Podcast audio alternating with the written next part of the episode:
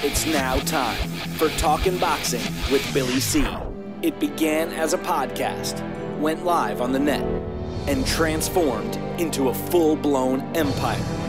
It's the only daily boxing talk show on the planet, hosted by the only guy with the balls to do it. Many have stepped into the ring, many have tried to take the belt, and one by one, they've fallen. Another victim of the undisputed heavyweight champion of Boxing Talk Radio. Talking Boxing with Billy C is on now. My style is impetuous, my defense is impregnable, and I'm just ferocious. I want your heart.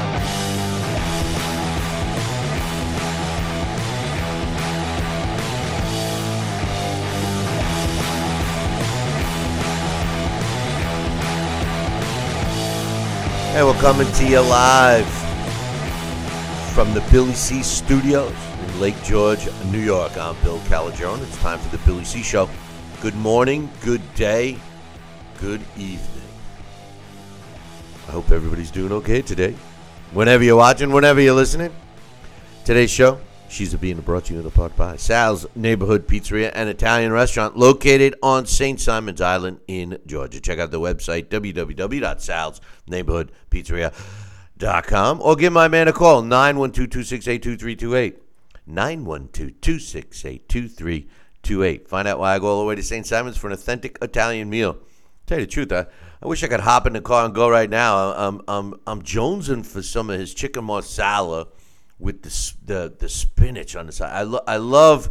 Uh, I shouldn't even be thinking now. Now I'm going to be. Uh, uh, and a cannoli for dessert, of course. But uh, today's show is also being brought to us in part by the Holiday Inn and all their properties. If you got to travel someplace, make sure you rest your head at a Holiday Inn. I personally like the Holiday Inn resorts and, of course, the Holiday Inn Express. Now, I'll give you a better reason to stay at a Holiday Inn when you travel. I'll get you a Billy C discount. Just call our toll free number 844 603 0364. 844 603 0364. Or just click uh, the banner on BillyCBoxing.com. And finally, today's show is being brought to us in part by my book, Tom Molineaux. From Bondage to Baddest Man on is available right now where all good books are sold. You can get a copy of this book right now where you're watching or listening to this show. Just visit barnesandnoble.com or amazon.com. Find out why I'm so adamant about getting Tom Molineaux's story told. And uh, by the way, if you're looking to get a signed copy, um, just visit the website, billycboxing.com, and uh, click on the book. Can't miss it. It's right there. You want more than one copy? It's even better. Just uh, drop me an email, billy at Talkin Boxing. That's T A L K I N B O X I N G dot com.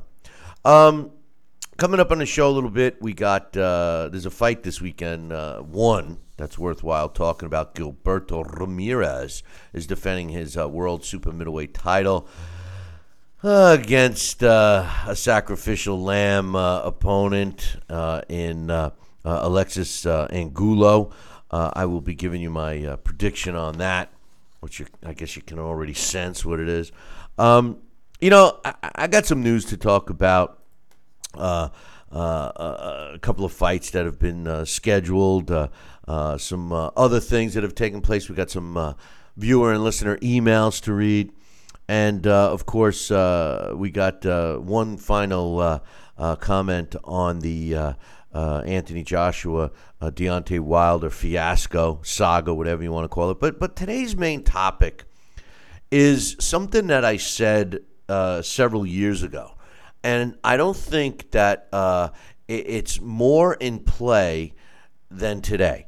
And you know, I made this, uh, I coined this phrase uh, several years back uh, when we started this show because boxing was in a, a rapid decline. Now, honestly, I feel that uh, boxing is, is on an upswing right now in terms of uh, the level of fighters we have uh, based on their skill, uh, ability, you know, their uh, ability levels, uh, their conditioning, et cetera, et cetera. Just overall athleticism and the fact that some good fights are being made. But I think it's time. You know, I, I said this years ago, and I'll say it again. The phrase goes something like this Everybody wants a fight, but nobody wants to fight anybody. And that is so true when you start to think about the fight that we've been talking about uh, over the last several weeks. Uh, the desired, much desired Anthony Joshua versus Deontay Wilder fight. And you can also even go back uh, to the uh, uh, turbulent negotiations between uh, Triple G and Canelo Alvarez. You can even go back and mention, uh, you know, the mystery, the guy. He used to be a, a, a top fighter and nobody's seen him. Uh, his name, his name, his name. Oh, yeah, Keith Thurman. Then we hear uh, earlier in the week Terrence Crawford, a fight that all we want to see is Terrence Crawford uh, going up against uh, Errol Spence Jr. Terrence Crawford says, Yeah, we're going to fight, but we want to marinate it a little bit. You know, I, th- this is the point. It's not helping the sport. We have the fighters, we have the talent, we have the capabilities of doing it, but yet they're dangling the carrot in front of the rabbit's nose or the horse's nose or whatever. They're dangling the friggin' carrot is what they do. Joining me right now uh, is my man uh, Sal Rocky Cenicola. And Sal, what's your thoughts, man? Well, you know, you you, you bring it down a real good path, and uh, all I could think about with your conversation, with where you were going, and I'm sorry, I, I have to do this to the fans all the time. I just refer back to the Mecca, to the era, to the to the great spectacular fights from the 70s and the 80s, predominantly even the 80s, early 80s and mid 80s, where you had the champions, you had the top of the group, you had you had the top contenders and you had the top champions, and they all wanted to fight each other because they sincerely, in their heart of hearts, believed they were the best, and they sought out to fight the best because they wanted to prove to the world that they were the best. And that's why I keep saying if two fighters really want to get it on, they will let the the the ancillary and tertiary and anything that, that's getting in the way that will fall into place. The bottom line is they will get the contract, they will understand what they have at hand, and they'll knock it out. No pun intended. And they'll make it happen. And right here, we've been, you know, we were teased along. Here we are. We're going to see a Canelo Alvarez uh, and uh, Triple G fight a year after their their prior fight, and and you know it's it is what it is. We're going to see the fight, but to, to look at the inactivity also uh, with with top world champions and top contenders, it's a different different era, and I've had to accept it, and I've had to try to relate to my to my intellect and my spirit, uh, say uh, uh, to to uh, to rationalize and accommodate. Okay, I can live with this era I just can't get my hopes up reflecting back constantly to the other era that that uh, you and I are more familiar with. So when I do that, I'm a little bit uh, uh, less anxious and, and, and not as hopeful because I know that it's a whole different game today. But you know, we, we are finding out with this Anthony Joshua Deontay Wilder fight. You know, you say one thing, I say another. We we have a common denominator. The fight's not made, and whose fault is it? and you know it's going to go back and forth, tossing here and there. And the bottom line is, if these guys wanted to get it on, wanted to face each other, that would be paramount. That would be the priority.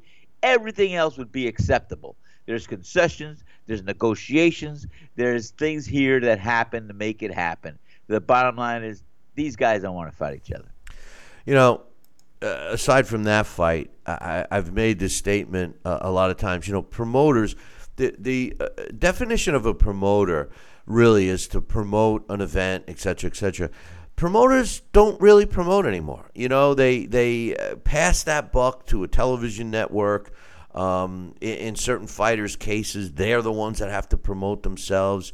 Uh, maybe they don't have the wherewithal or the brains to do it correctly, so you know they they, they try the shock value uh, um, approach and, and you know, basically what uh, managers don't manage correctly anymore. The fighters don't want to fight each other anymore. You know, um, you know, and and what happens is it pushes fans away.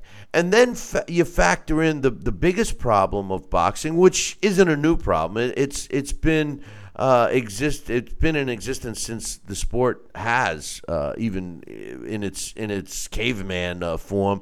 But greed you know, greed is is is the biggest uh, problem. And you know, every time boxing, and like I say, you know, today we have some superstar athletes in every sport, but you know, obviously we're focused on the sport of boxing right now, and we have the potential of having some great, great fights. And we do. I, I mean, it's just that they force us to wait too long this whole theory of marinating a fight, you know, I was really disappointed in, in Terrence Crawford, a, a guy that, you know, I personally think is tied uh, with the number one uh, pound for pound spot uh, in the sport today with, with Vasily Lomachenko. To hear him say, well, I definitely want to fight Errol Spence Jr., but we want that to marinate. Then it was kind of depressing to say to hear Errol Spence say, "I want all the fights." Oh, by the way, I don't want a promoter.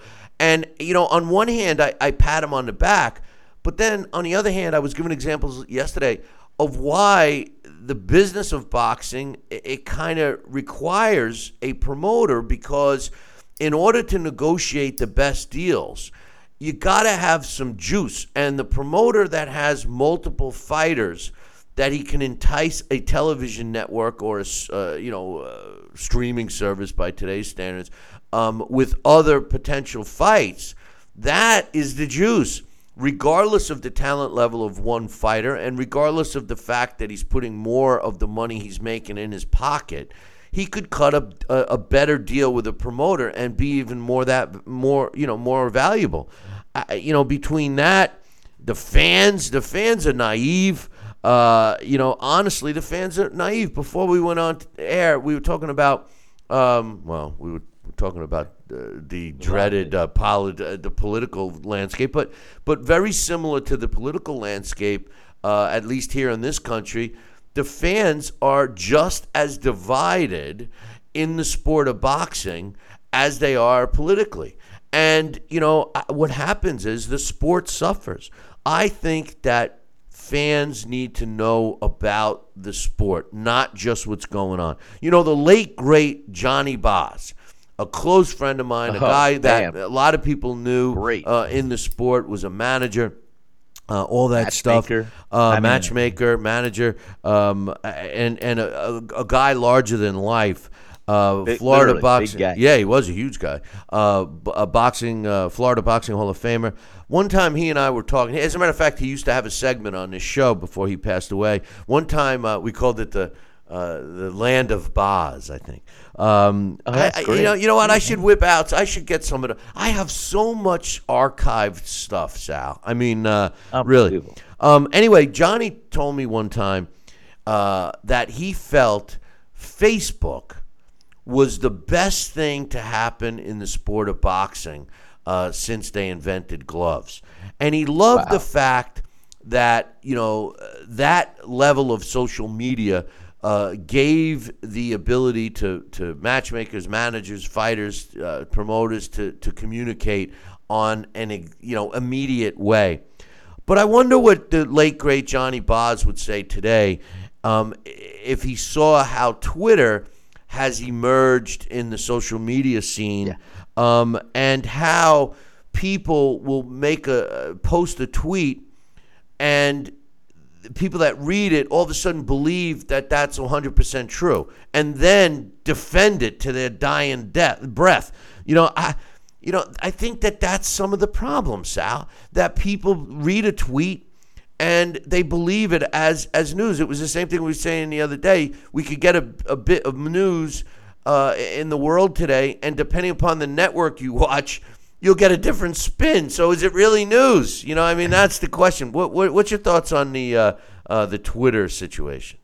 Well, you know, I I even though I have a Twitter account, I don't I can't remember what year the last tweet I actually did. Probably probably uh, years ago. That uh, might have been when when I, I made my comeback fight. That's it. I, I I don't know much about Twitter. I I'm not proactive enough with Twitter, but uh, so I'm apathetic because when I don't know something, I want to learn about it. But before I dive in, I want to take the time and digest it and see it. Uh, Twitter is something else. I, I agree with uh, the late great Johnny Bos with uh, Facebook as the social media. I think, especially for the layman or just anybody, it's it's enough to uh, to do what you need to have done as far as uh, anything you want posted out there. But here's the thing that's very important and very much needs to be understood.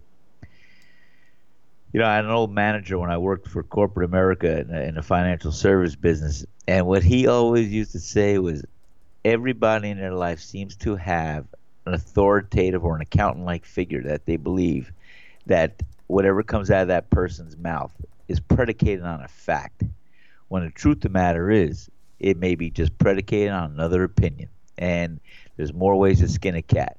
So when you look at the the feeds here and there and what you see in social media, don't just assume it's a fact.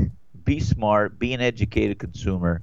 Look at all the different ways of, of, how news could be delivered and what, get the stories and get the facts before you assess and uh, and then you make your own educated decision. So on that level, I think uh, I think it's great that we have the instant uh, news and instant feed. But like I said, do yourself a favor, educate yourself, look where the news is coming from, uh, assess it, get it from another source, compare it, and then make a decision and see what what what's uh, what feels uh, good about uh, your decision. You know, it's easy to say that you know, uh, find out the facts and make the decision. But the problem is, the facts are hard to find. The BS is easy to find because you see so many different versions of it. But the actual facts on anything, forget boxing, on anything, are hard to find. You know, I mean, uh, it's uh, it's disheartening uh, to say the least. Uh, and um, you know, it's you know, the, the like I say. Um, you know, the truth of the matter is, is we happen to be in an era right now where we have a lot of talented fighters, and and you know, I think that maybe that's the most frustrating part for me, Sal. I I really see it, you know, and, and I can't say that I, I I don't I don't know if I could have said that ten years ago. You know, there were a lot of fighters and they were out there, but I don't know how much of a, a, a talented pool of fighters we actually had um, despite a diminished overall number of licensed fighters in the world today, I believe that a lot of them are talented. Even some of the ones that don't look, uh, based on their record, that they're that talented. But the problem is, everybody wants a fight, but nobody wants to fight anybody. Promoters don't promote. Managers don't manage. Fighters right. don't fight. There's too much greed. The fans get pushed away. You know, every time I talk to someone about the sport of boxing, um, or they'll say, you know, you get into a conversation and then, you know, what you do for a living comes uh, uh, into the mix. And, and I always hear the same thing. I used to be into boxing, used to love the sport. You know, well, well when was the, and I always say, well, when was the last time you watched it? And I already know the answer when Mike Tyson was there. Now, Mike Tyson wasn't a, uh, a stand up guy he wanted to eat your children's. You know, I mean, you know, this wasn't a this wasn't a guy that you know uh, was a nice guy. You know, so so but but you know what? The guy was exciting and he you could you know I've heard people say, well, he never really fought anybody. Well, here's the difference. He fought everyone that's a, was available that's to available. him yes. during his era. We can only criticize fighters that avoid fighters that are available during their eras. You can't turn around and criticize a fighter for fighting during an era in which there, there weren't great dance partners. End of story. There's not a guy he didn't fight. People will throw in my face, well, what about George Foreman? Well, you know, the George Foreman fight, George Foreman was, was 40 years old, and then Tyson got himself in trouble and all of that. And the only other knock you could put on him is, uh, you know, he, he didn't fight a Riddick Bowe. And the Evander Holyfield fight came too late. Why? Because they started marinating it too much. You know, same thing. You know, so I, I mean, listen, what makes eras great and you know of course you got to have the quality fighters but what really makes the era a great one is when the fighters fight each other. And you know in, in this era uh, where we've had some just recently over the last several months some big big fights the potential is some big big fights and they're systematically falling away. The uh, triple g and canelo fight was put off uh, and then we had to deal with the slander from from uh, really from from the Canelo side, trying to point the blame of his failed PED test on Triple G. Thankfully, you know, as they said, the Hail Mary was thrown and caught, and they made the fight. Uh, what I do enjoy right now about that particular fight is that we're not hearing much. Uh, I'm a, I'm a hoping that both of these guys are are you know uh, starting their training, even though technically Canelo uh, is still on suspension. You know, we hear the whole uh, saga of, of Deontay Wilder and Anthony Joshua uh, back and forth. You know, at the end of the day, there's a simple thing about that fight. You know, if if either side didn't want it, you res- you respond. You know, uh, the my opinion, the reason why I put most of the blame on Deontay's team, not Deontay personally, Deontay's team, is because they dragged their feet. They were playing a game, and the, the time is the enemy in this sport, no matter which way you look at it. Incidentally, uh, speaking of that, um, Eddie Hearn uh, has uh, officially uh, made sure that um, Deontay Wilder realizes that the offer is still there. The money, Wow. which which is a is a flat deal of fifteen million. You know what bothered me about that is Team Wilder was saying that that was chump change, that it was a it was a disgrace. The offer. How can you say that with a straight face when the man never made? He didn't even make two and a half million, and he's being offered fifteen. Um, Eddie Hearn said, "Hey, listen, I haven't. This is a quote. I haven't withdrawn the offer. The offer's still here. He can sign to fight that fight today, tomorrow, next week, whatever. So if he really wants it, uh, he said basically he said, so if you really want it, Deontay, it's still there. We'll see if you want it. It's even better than that. We all know." Uh, that the offer was 15 million guaranteed. He says, but here's the best part: the offer for 15 is still there, um, uh, and we could do it in April. But even better news: I'll give you five million. So he's offering him a two-fight deal worth 20 million. If you fight anybody you want in October or September in New York, so uh, this is five million dollars, twice the amount his own Twice team got him. earned. Twice his own team got, and people are going to sit there and say that it's his fault. So I, I, I'm sorry, man. I, you know, I don't mean to pick sides, but I clearly uh, put most of the blame on that one uh, to Deontay Wilder. Uh, it, it. Listen, who said that the fight wasn't going to take place until next year? Anyway, I knew this wasn't going to happen. did. I know, I knew it wasn't going to happen. But uh, anyway, hey, on a positive note, did you hear that? um E ESPN signed Timothy Bradley uh, to a uh, long time, uh, uh, long term deal uh, to be uh, their uh, expert on uh, ESPN. He, in a sense, uh, is joining Joe Tessitore, and Mark Kriegel was the guy who replaced Teddy Atlas. I still feel that that broadcast team would be ten times better with Joe Tessitore, Teddy Atlas, and Timothy Bradley. This Mark Kriegel guy, in my opinion, Sal, doesn't fit in. No, well, maybe they're listening because you just mentioned yesterday.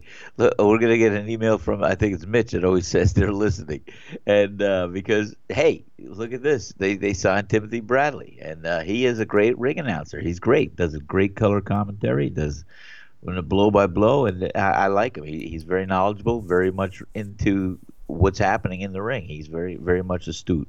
Well, what he really does, though, Sal, is he's the uh, uh, ringside analyst. Uh, Yes. Similar. I mean, Teddy could give you that, and Teddy could be opinionated. Um, and Joe Tessitore is really a, really good blow by blow guy, uh, and, and Yeah. quite honestly, if if anyone It's a has good ever- team. well, if anybody's ever seen him do college football, I mean, he's really, really good. But the the guy that doesn't fit in is Mark Kriegel. Mark Kriegel really doesn't know the sport of boxing. This is one of those. This is a Dan Rafael kind of a guy. Dan Rafael is a great writer. He is, and and w- w- I, I look at him as a guy that can un- uncover the truth. Um, he gets you all the all the nuts and bolts of a contract, et cetera, et cetera. But he really doesn't know a left hook from a fish hook. Well, that's Mark Kriegel. Mark Kriegel is trying to. Uh, I, to me, I look at him as a combination uh, of a of a Dan Rafael uh, and uh, Larry Merchant. He tries to he tries to be all uh, uh, you know prim and proper with with you know laying out some fancy terms and words and stuff. If you Uh, will. yeah, using Yes. good, good, thanks for bailing me on that one. But uh, you know he tries to be eloquent uh, in a rough and tumble bruising sport, and you know his facts are true, like like uh, Dan Rafael, uh, but he doesn't fit in. You know, a lot of people like Larry Merchant. I never did. Um, I, I thought that he didn't fit in. You know, you I, can't. I, I didn't like him because he, he always had a canned assessment and speech, no matter what the outcome. Okay, I could I, I could assess that and see that uh, him being it, but every time he went on uh, some elaborate uh, dissection of, of why the fighter won and what happens, what's going to happen now, it was like it was too canned, it was too rehearsed, it was too ready, much ready for either one to, to, to go see. It was, like in other words, it wasn't innate. It wasn't coming from him. It was it was already, you know, he knew what he was going to say already. Yeah, well, that's my problem, and and that's my problem with with uh, Mark Kriegel. You know, uh, Larry Merchant knew the sport. The, the, He did. The difference, Yes. the difference between him and Mark Kriegel, Larry ha, uh, Larry Merchant knows the sport. This was a guy uh, people don't realize, but you know he was involved in, in the early early days of the sport as a beat writer, you know, ringside reporter, et cetera, et cetera. Um, the guy knows the sport, and he just tried to to to help us, uh, you know, boxing people uh, be a little more eloquent, as Sal would say.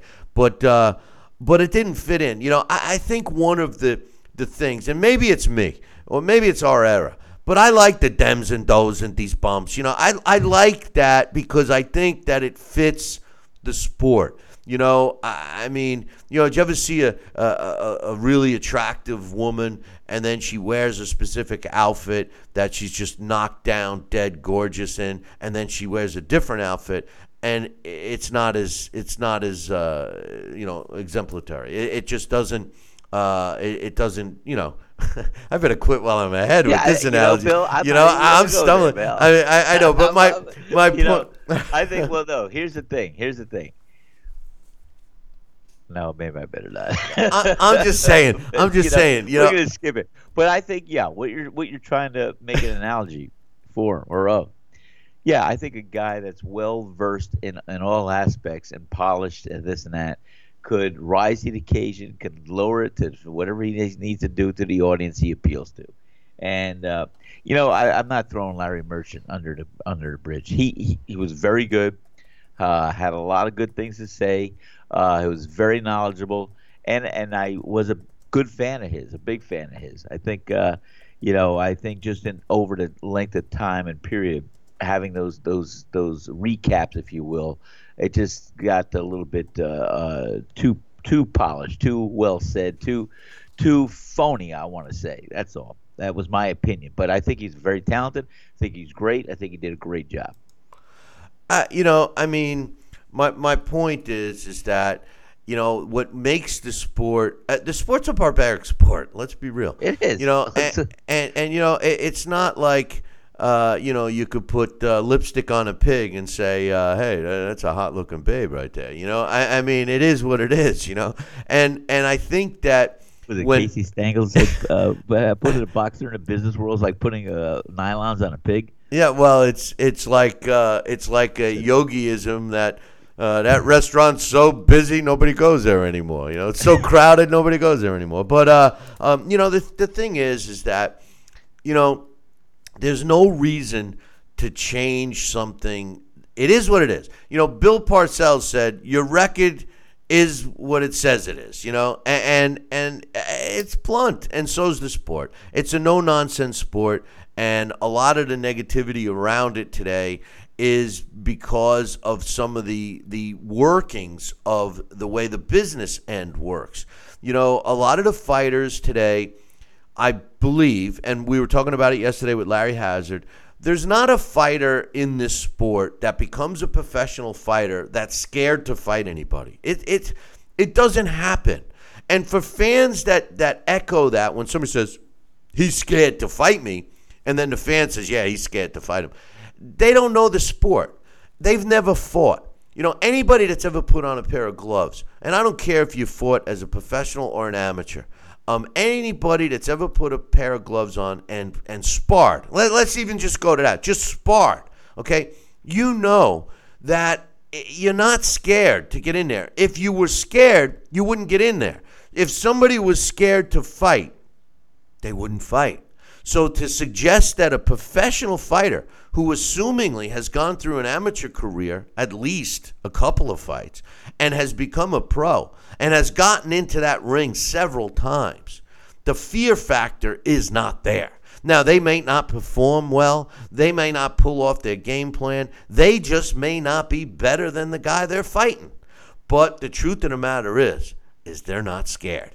And so any fighter that turns around and accuses his uh, would-be opponent as being scared of him is is full of beans. And not only that, actually, he's full of shit. And not only that, the truth of the matter is is that the people that do believe that, you could bet your last dollar, Sal, that they never fought a fight in their life. Well, he got a point there, and uh, you know, it, it's that's what that's why I, I often would say, you know, even though we say it casually and we do not mean it in the essence of the word or, or, or definition of the word, but I, I, I really don't like when I hear, oh, that, that fighter's a bum. Or you know, it's because it does take a lot for a fighter to to get into the ring and for them to go through those ropes, and for them to face an opponent. I mean, that's why you say you, could say they're not scared because you know it it takes a lot. Now, there could be those fighters that don't take their craft seriously and don't prepare seriously and don't prepare themselves mentally and, and physically to go through those ropes and to fight and to give it their all yeah, maybe they're they're they're not the the kind of fighters that we see, but you know, you know, just a casual fan that would say, "Oh, he's a bum."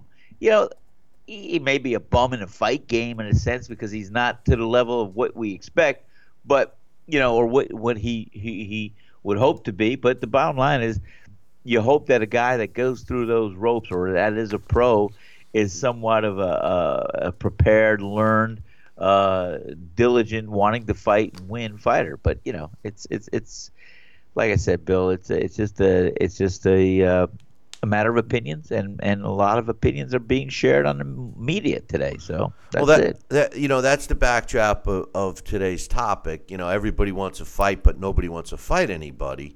Right. And you know, when when you have fans, and we talked about this before we went on air with the division, and you know, everybody today you know, I, I, I always hear this. You know, being in from New York and living in New York, you know, we in this state have a, well, forget about it. You know, we, we in this state we have eh, when it comes to sports, you know, we have uh, several teams uh, in this in this state. You know, and me growing up, I'm from Long Island. Uh, and, and, I was always a, a, an Ets fan, a Jets fan, a Mets fan. These are teams that originated. I like that. Yeah, yeah. These fan. these are teams that originated in Long Island. The the the the, the Nets, for example, uh, were a Long Island team. They went to Jersey and then now they're in Brooklyn. Uh, but uh, but they were uh, an, an island-based team, like the New York Islanders in hockey. Uh, those were my teams. I'm from Long Island, and when I was growing up, all those years ago, you were either a Jets, Mets, Nets, Islanders fan, yes, or yes. you were a Giants, Yankees, Rangers, Knicks fan. There was That's no in between. Okay, there was no in between. Now, the bridge. today, when I talk to, to sports fans, I'll say, "Oh yeah, you know, you're from New York. Oh, what's your team? Oh, I'm a New York team. Oh, what does that mean? I like all the New York teams. What, That's what, what nice. do you mean? I like that. They go, I like all the New York good. teams. What do you mean? Well, you know, if the Jets are doing good, I'll, I'll root for the Jets. If the Giants are doing good, I'll root for the Giants, Yankees, Mets, all, all that. And I'm like, well, how, whoa, how can that be? I mean, because, you know, Giants and Jets fans hate each other. You know, Knicks and Nets fans hate each other. You know, the old time ones. And, and then, and let's be real. You know, if you look at, I mean, the Mets play in, in Long Island still, okay? Um, the Jets and Giants both play in New Jersey. The Nets play in Brooklyn. the Rangers play in Manhattan. All right. The Knicks play in Manhattan. You know, so when we're talking about football, guess what, boys and girls? There's only one New York team. You know what team that is? Buffalo. Buffalo, Buffalo Bills. Bills. They're the only New York Jersey, team. And Jersey doesn't have a baseball or football. No, they don't. They don't. You know, so I mean, I mean, you know, the funny thing is, is that uh, you know you gotta boxing, other sports like football, baseball, hockey, basketball, they can they can survive division. They can survive division. It actually becomes rivalry. But the sport of boxing, which is, you know, a a sports in general in life is a niche within life, right? Well, boxing's a niche within a niche. Boxing is a niche within sports. And I just personally think that boxing can't survive with the division that it has today. Years ago, you would meet someone during the early eras of, of the sport 20s, 30s, 40s, even into the 50s. Um, you know, they were boxing fans. Yes, they had their guy. It was more of a, a neighborhood or, a, or a, a, an area, part of the country that was your guy. But you loved the sport. You loved a lot of fighters. You might have had your favorite, but you liked the sport. You were a boxing fan. You weren't specifically a XYZ guy fan. You were a boxing fan. Yeah, my favorite so and so, but I'm a boxing fan. Today, we have division, Sal. Today, we have I'm a so and so fan and I hate the other guy. I'm a so and so fan and he's garbage. He's a fraud. He's this, he's that. You know, we, we don't have the unity in this sport in which we need. And it falls back to what I'm saying. Everybody wants to fight, but nobody wants to fight anybody.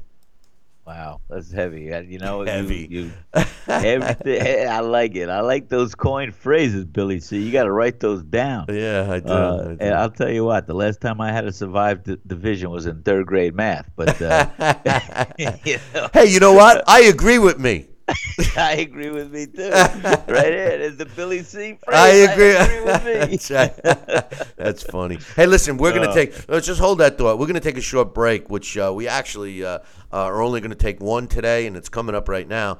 Um, I want to remind everybody, and I'm going to remind you again, that today, uh, we're not doing a live show tomorrow, so we want you to drive the show today. Uh, so the way to do that is we want to hear your question, comment, concern, and the way you do it and the way you get it part of this show is to give us a super chat. So you give us a super chat in our YouTube chat room right now, and uh, get your question, comment, concern, be part of today's show. Don't go anywhere. Billy C will be right back. Check out BillyCBoxing.com now or feel the wrath of the mighty mustache. Oh, that hurts. Why are you doing that to my face? I hate you. I hate you. That's BillyCBoxing.com. Consider this your warning. Now back to Billy C. Interact with the show at BillyCBoxing.com.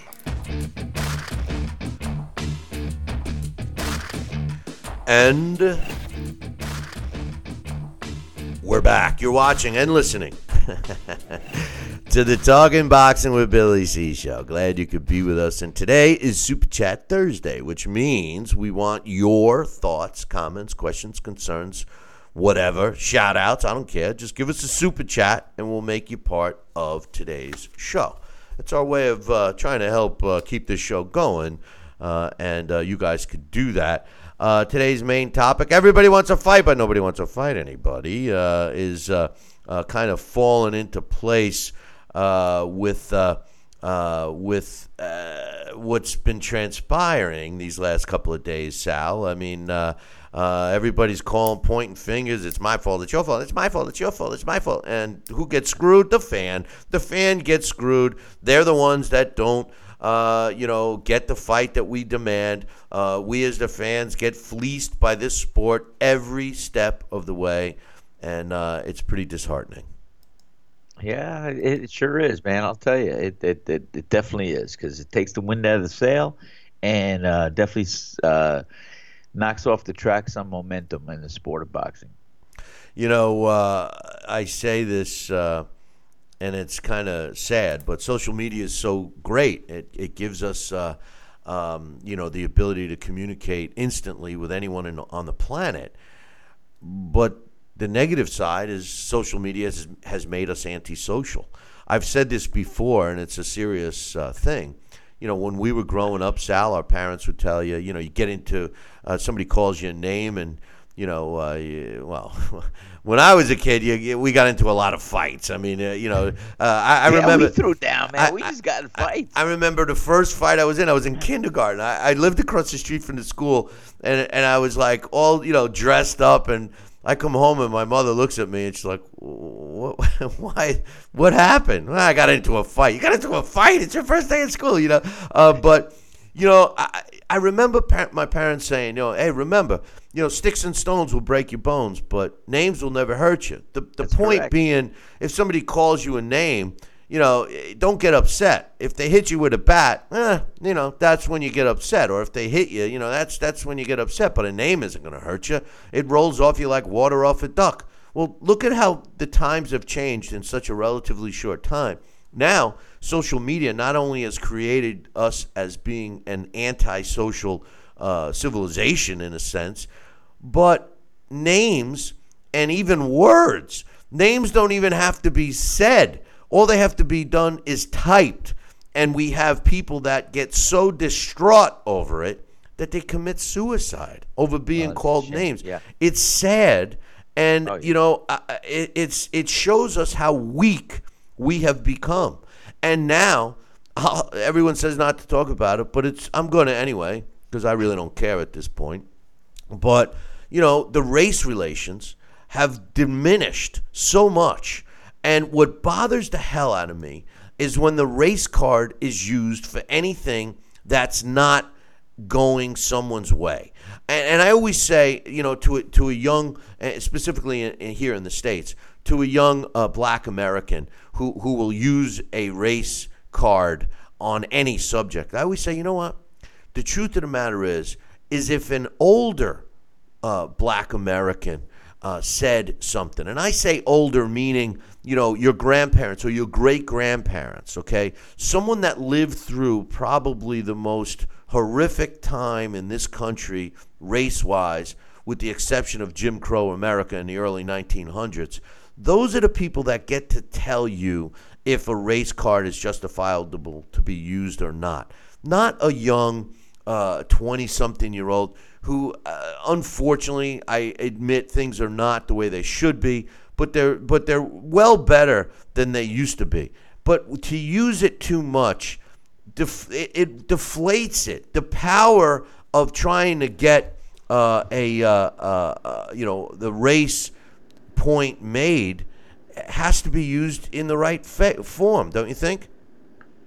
Yeah, I, I, I- think that you know everybody has a a boilerplate or foundation of where they're going to draw their assessment or opinion, and you know with race relations today, I think that uh, you know people definitely use it a lot on both sides of the aisle, and and uh, I think that it- it's got to be looked at and handled very delicately because you know there are some some serious issues uh, when it does come to uh, a race and uh, race baiting or race card or whatever you want to do and call it. And it's got to be looked at very objectively very much no pun intended but a black and white issue. And it's got to be uh, dissected and, and looked at and analyzed. And you know there should be no race card. There should be equality across the board and it should be uh, something that uh, that people are are going to be uh, uh, proud of, and then to be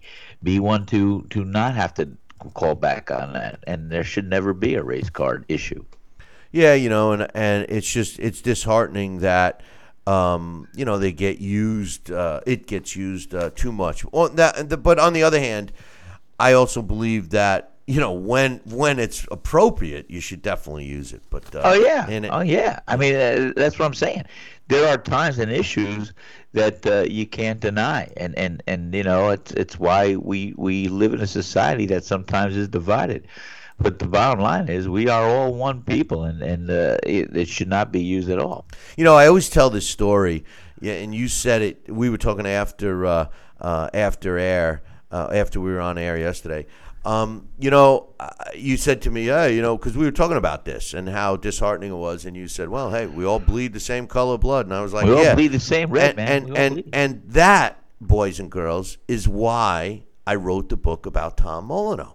I'll never, and I'm going to tell you the story. So anybody that doesn't have a copy of this book should buy it now. And I'm not being uh, an idiot here promoting the book, but let me tell you why I wrote the book.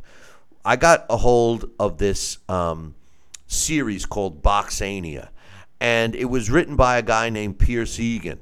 Pierce Egan is considered the first sports writer in the history of, of sports, and he covered the sport of boxing because boxing uh, in the uh, late 1700s, early 1800s was really the only sport besides horse racing. And this guy chronicled the sport and the history of boxing, and he put out this this set called Boxiana. And um, I got my hands on a copy, and I was flipping through it, and it's it was a very hard read. But he went through and he was describing all these fighters and and you know a little about them and their history and and all this stuff. And I stumbled across the fight, and the fight that I'm referring to is uh, Tom Cribb uh, who was considered the champion of England. Now, at, during this era, by the way, um, England was the main boxing uh, mecca. they were still carrying this yeah, sport. yeah, they were. They were. Uh, although it was uh, traced all the way back to, to Greek times, um, you know, the truth of the matter was during this time, England was the king of the sport. And they had their champion called Tom Cribb, and he was the champion of England. As a matter of fact, they referred to him as the champion. I mean, no, uh, you know, even after he retired, he was considered the champion. And anyway, um, nobody could beat uh, Thomas Cribb, and, Tom Molineaux was a slave, and Tom Molineaux uh, fought for his freedom, blah blah blah, and you know you got to read the book to get all this, this the stats. But anyway, I I stumbled across Pierce Egan's description of the fight, and he starts off, and I'm I'm looking at it, and he's describing Thomas Cribb, and he says Thomas Cribb, the champion of England, uh, lily white, his skin lily white, as white as milk right? Then he describes Tom Molineaux, the, the black, black as coal, the Moor, the slave from the U.S., okay? And, and, I, and I get this picture in my head of, of this white, white guy and this really black, black man, you know, dark skinned black man. Um, and he, as I'm flipping through and I'm reading, he's saying by the 17th round, the, these guys was so brutal. Eh, the fight, was how brutal it was, etc., etc. He said by the seventeenth round, these fighters were so disfigured and covered in blood that you couldn't tell the two combatants apart. And when I read that line, it made I'm getting goosebumps just thinking about it now. When I read that line, I, I, I just I couldn't help but have this vision pop in my head of how brutal this fight must have been. And between these two guys, for a description like that, and I, that's when I turned around, Sal, and said, I got to learn more about these guys. And uh, I focused yeah. on uh, Tom Molineaux because wow. his story, I mean, we hear that same story, rags to riches. You know, he came from nothing. Yeah. He came from, well, this guy was born a slave, fought for his freedom, and, uh, you know, was robbed over there in England. But uh, you got to read the book. And I'm very adamant about getting the history uh, written correctly because my man Tom Molineaux doesn't even get the credit he deserves as being the first. First of all, he should be the first world heavyweight champion, not Thomas Cribb. Um, the first heavyweight world champion should be Tom Molineaux.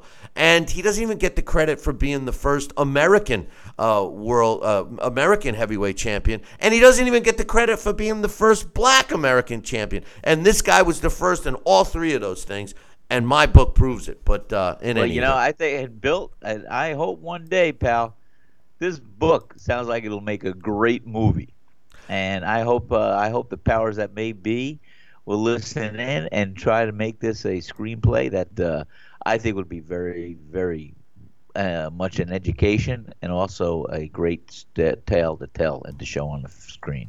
Well, you know, we are uh, optioned, uh, but uh, those types of things uh, take forever. But uh, in anyway, in any event, uh, don't forget we're running out of time here because I got some emails, and we'll keep going if we get any super chats to keep us going. Otherwise, it's a it's a slow day in the sport. But I got some news, Sal. remember when again promoters don't promote and they jumped the gun. And and I even verified this with my man Larry Hazzard. Uh, Uh, you know, I have been a licensed promoter, and I know one thing is for sure: at least most of the reputable promotional comp- uh, I mean, uh, uh, commissions uh, here in the states, you're not allowed to promote a fight until you present the respected commission a signed uh, vouch contract. Uh, which right. uh, stipulates, uh, you know, uh, who's getting paid, how many rounds, what the weight is, et cetera, et cetera. Um, but, uh, you know, not correctly done. Uh, it was promoted that Bryant Jennings was fighting Joseph Parker, uh, and uh, next thing we know, uh, Joseph Parker is fighting uh, Dillian Whyte. Um, well, it was announced yesterday that uh, uh, Bryant Jennings uh, will be fighting uh, Alexander uh, Dimitrenko uh, on August 18th in Atlantic City uh, at the uh, uh, Ocean Resort Casino. Uh, it's going to be the main event, and also Jesse Hart coming off of his coming off a loss will be fighting against Mike Gavronski um, out of the West Coast. I think he's out of Washington State. Will be the uh, Cohen uh, main events, and uh, they will be on uh, uh, ESPN as well as being streamed on ESPN Plus. So this approach, by putting it on the regular network and also streaming, is the way they should have done the Crawford fight, the way they should be doing uh, the potential fight with uh, Anthony Joshua and Wilder, or uh, the upcoming fight between Anthony Joshua and um, Alexander Povetkin. I mean, at this stage of the game, Sal, we need it on multiple platforms, not just one. No, I agree with you. We certainly do because we have to make up for a lot of lost uh, lost opportunities here and in a fight game, especially in the heavyweight division, with this whole little song and dance uh, around the ring when it comes to Anthony Joshua and Deontay Wilder. Who are they fighters? Very good, Bill. Hey, didn't you hear me? Um, listen, uh, we're going to read some emails right now. Uh, and uh, don't forget, if you have a question, comment, or concern that you want us to talk about live right now, you got to send us a super chat. So if you're watching on a different uh, stream or if you're on TV or listening on a radio dial right now, live during the live show, um, send us a super chat. Go over to YouTube chat room. What do you want, Sal? What do you want? Yeah, I just wanted to say you mentioned earlier Bill Parcells, and let me tell you, you know, Bill Parcells came to our restaurant, and he sat down, and he comes every year to uh, Jekyll Island to play around at golf with some some uh, friends here of his that live here. And when Bill Parcells came to my restaurant, you want to talk about uh, a man bigger than life. Not only did he come to our restaurant and we had a great conversation, uh, but this guy was a plethora of knowledge when it comes to sports. And guess what? He's a big boxing fan. And he told me he followed my career. He told me more about my career than I remembered. I couldn't believe it. And he he he just a great guy, bigger than life. And um, I, I hope uh, we see him again someday uh, when he comes back and plays golf on Jekyll Island. Uh, but what a terrific guy. And I learned a lot about Bill Parcells that day. Well, I was a big fight fan, but he's half Italian too. His mother was Italian. And uh, what else did I learn? Uh, I learned a lot of things. I'm just grateful I had my Giants football helmet and Phil Simms jersey hanging up that day. Yeah, But, uh, unlike who unlike am I gonna un, un, un, unlike unlike Pat Ryan when he came No, in. No, which I'm getting the Pat Ryan jersey and helmet in, and I'm going to do that because I need to have that hanging when Pat Ryan comes back in and tells me, uh, you know that story. But anyway, Pat Ryan is welcome anytime with his beautiful family as well. But you know who's coming to visit me tomorrow? I can't believe it. I'm so excited, so excited. My childhood friend and four-time Golden Glove champion, uh, USA boxing champion, gold medalist in, in international bouts, fought everybody, fought the Soviet.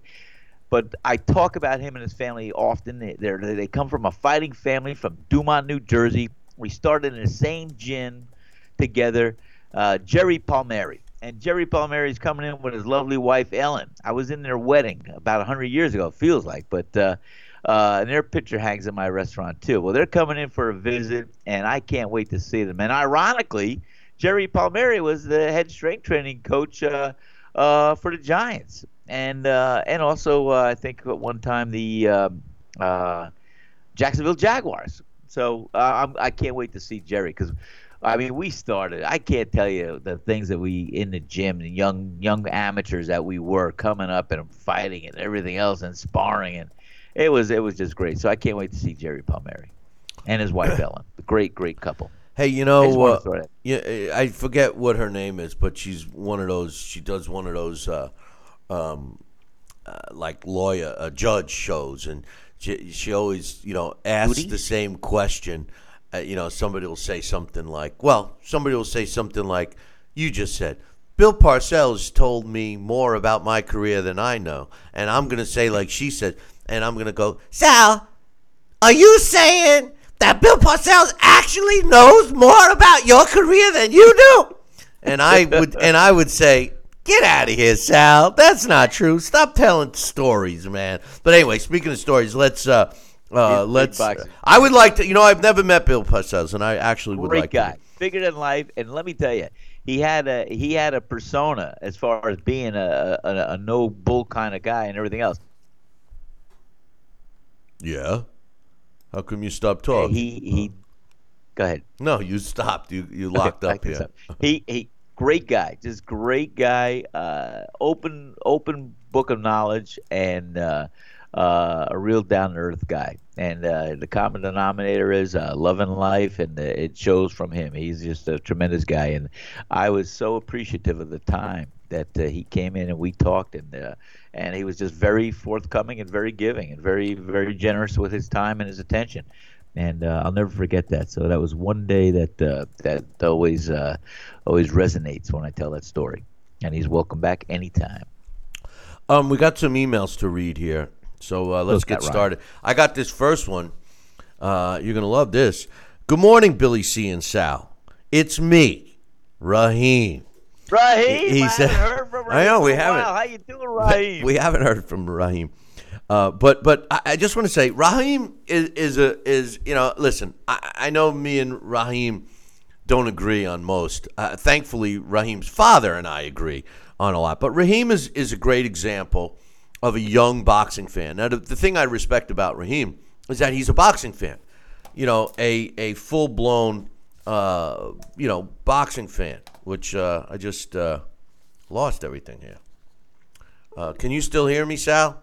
got you, pal. I got you right on. Yeah, something just uh, something just happened with uh, with this whole uh, kit and caboodle. So uh, uh, we'll have to uh, keep going here. But uh, uh, let me see if I can't uh, get us back.